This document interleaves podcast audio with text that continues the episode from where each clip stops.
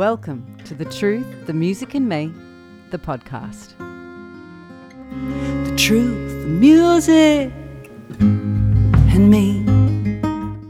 I'm Tamara Stewart and I'm so glad that you're here. Thank you for joining us. You can drop us a line if you want to send us an email, podcast at tamara stewart music dot com. Well, welcome to episode eleven of The Truth, The Music and Me, the podcast. I'm Tamara. I'm so glad you're here and we are on the home stretch. Wow. We've got today's episode, next week's episode, and then the pod series will be complete. But until then, we've got a little bit of ground to cover. Episode eleven is Face the Music.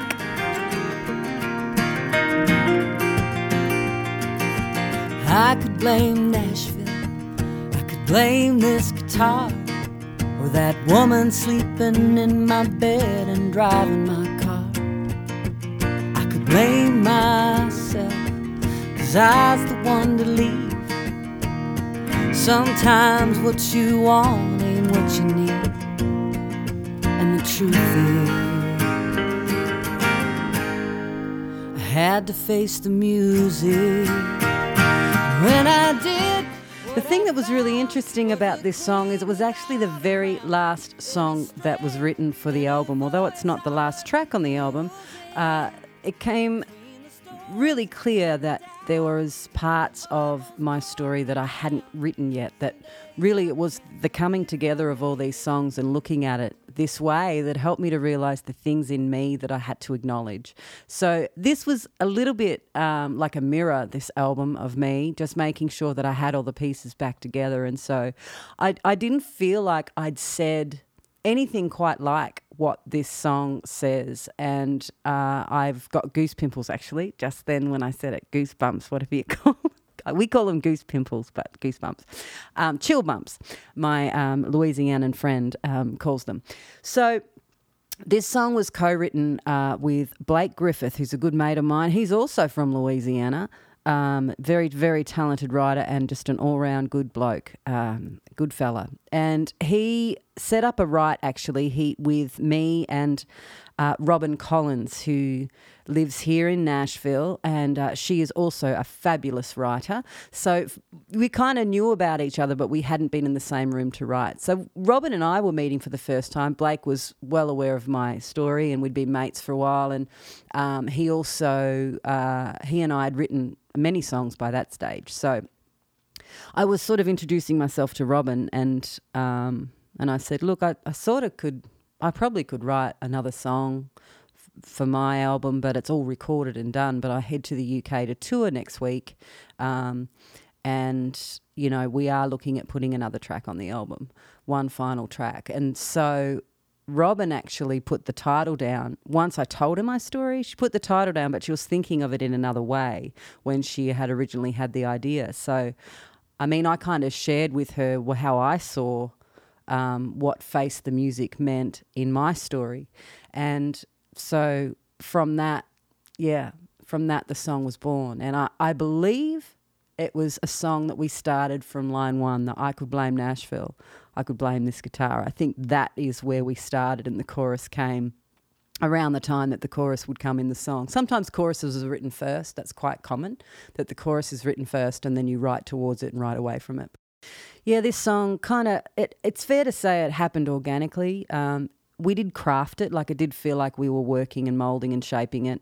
We were very conscious about saying the right things and, and leaving the right message. And it was just one of those days when the chemistry was right, the room temperature was right, coffee was good, and the song was real. Music. When I did, what I found was a queen without a crown. In a strength and a voice I wasn't using.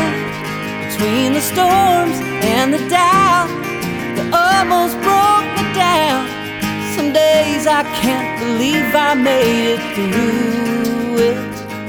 And the truth is, I had to face the music.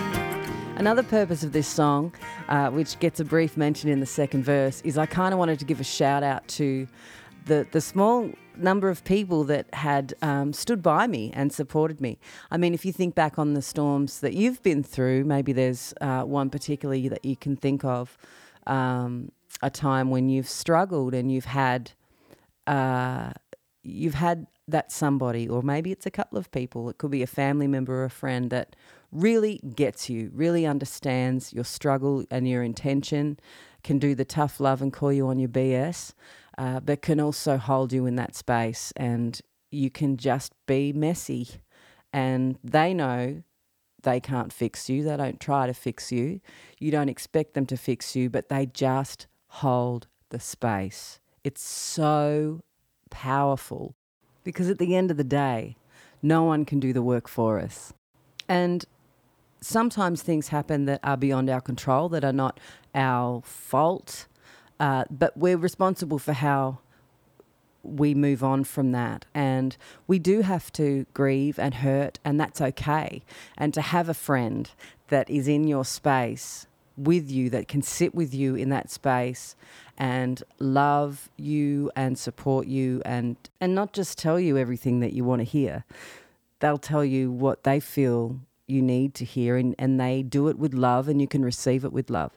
But the other side of that, which I struggle with um, or have struggled with, uh, is asking, like asking for help, not so much the help part, but more just being willing to be vulnerable, you know, and and understanding the value of just processing. And that's, you know, it, it comes down to journaling and all that stuff as well, but to actually be willing to let somebody else in, um, whether it's a paid professional or, you know, a, a friend or relative. So um, we, we, you know, we don't want to make uh, the, you know, the basis of those friendships just free therapy.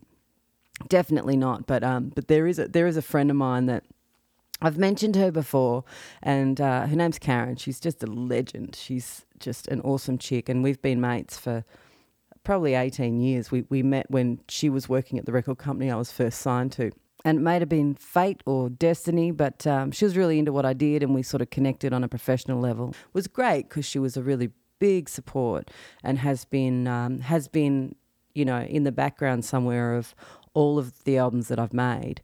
Um, first couple on a professional level being working for the record company, and then the last three as, you know, with the friendship and support and and advice, because she's um, a super smart chick. So she was, you know, she was definitely a, a saint for me during that time, and hopefully I offer her that support as well when she's when she's gone through challenges. And that that to me has been a really good example of unconditional love, and a really good example of friendship, um, of faith, um, and and And she has definitely been a cornerstone for me in um, setting standards for how I want to show up for the people I love too. So, so that's a bit of love for Karen. But I wonder who your Karen is. As I'm as I'm talking about this, I wonder who who you're thinking of and um, grateful for.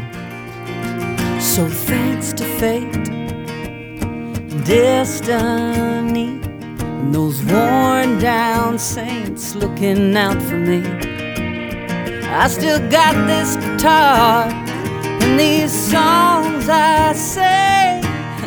I don't give a damn if no one knows. I think uh, as a music consumer and a music lover, one of the things that I really appreciate is uh, how songs can take my story. And like I say, not necessarily as the person that's written them, but just songs that I've connected to and loved over the years, and takes my mess and makes it consumable and um, singable and palatable, and uh, makes it feel less unspeakable.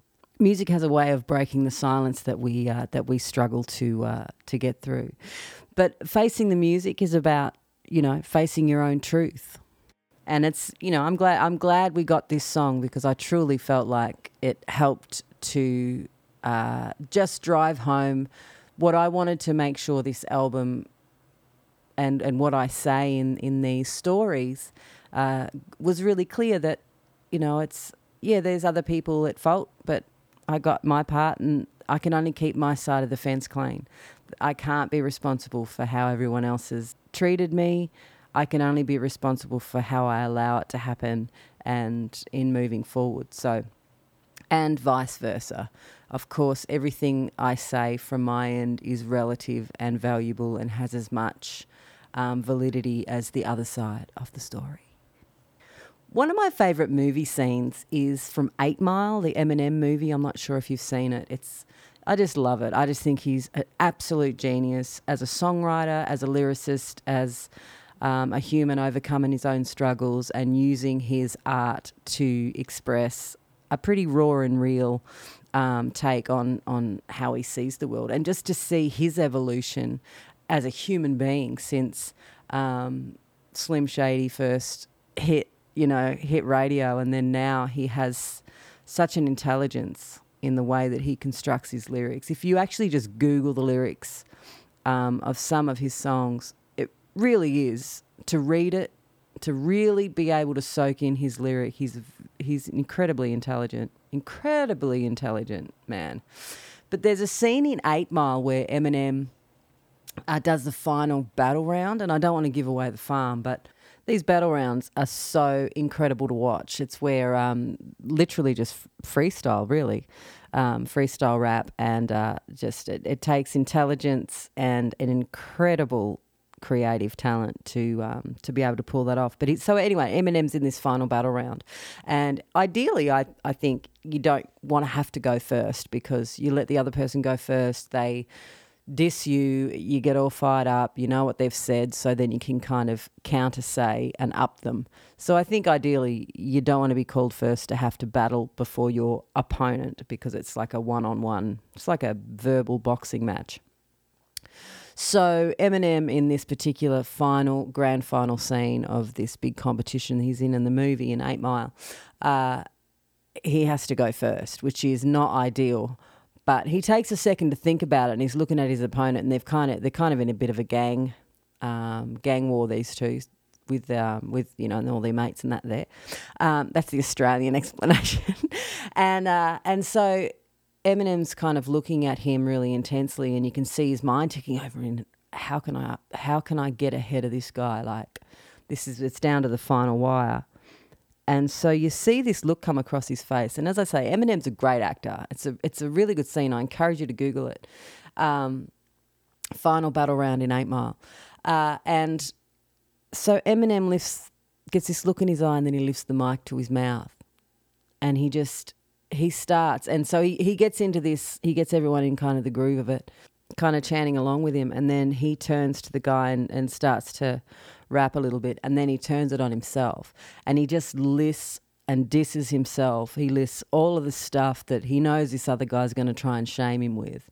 Um, you know, it's really, really amazing. But he just owns his story, and he doesn't do it in a way to shame himself. He just goes, yeah, that's that's that happened, and this is true, and this and this and this and this and this, and what else have you got? You know, like, I know that about me already, so what else have you got? That was, that's kind of the vibe, and it just brings home that idea that if we face the music, face our stuff, deal with it, heal it, forgive ourselves, forgive the other people, and commit to moving forward, no one can pull you back.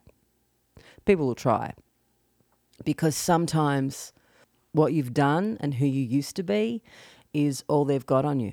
Um, and I say that as someone who has struggled to forgive, and as someone who has spent a lot of time seeking, and I have definitely been on the other side of that, where someone just wants you to live in your mistake.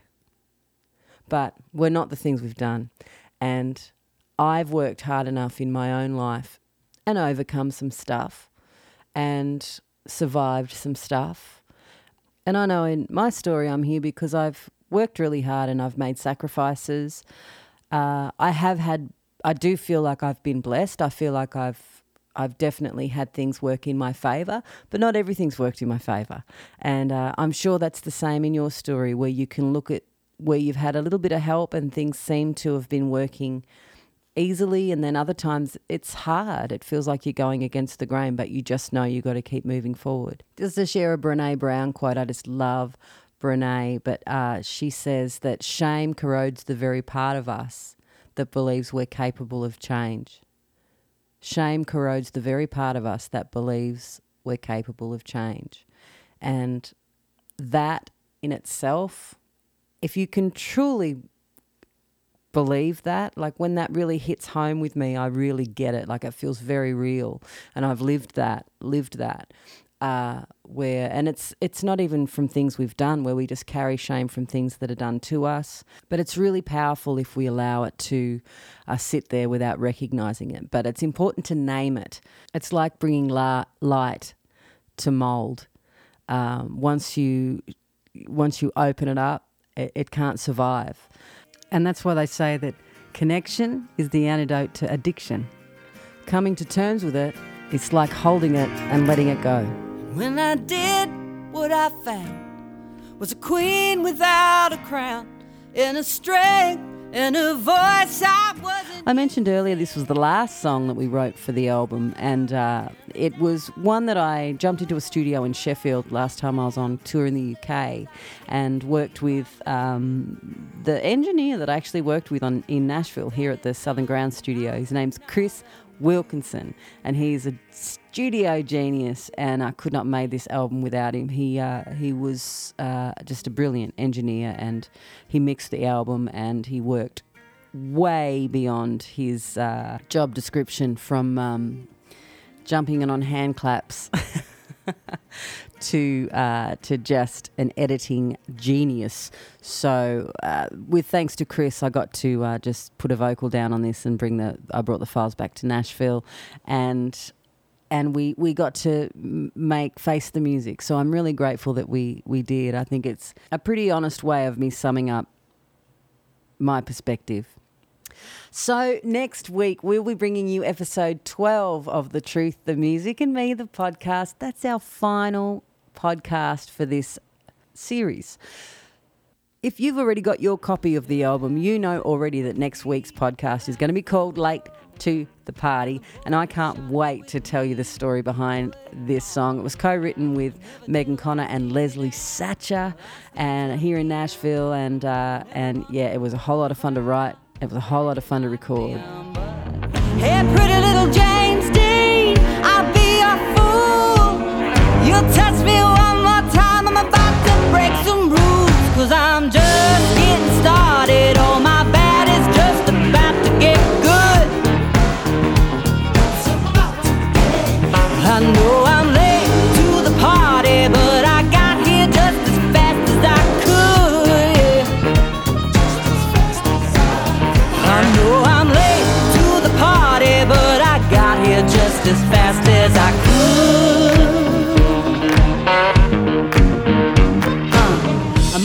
You've been listening to episode eleven of The Truth, The Music and Me, the podcast. Tune in next week for episode twelve. And if you've got someone that you think you'd want to share this with, send them the link. Don't forget you can drop us a line. But until next week, take care of yourself. The truth, the music.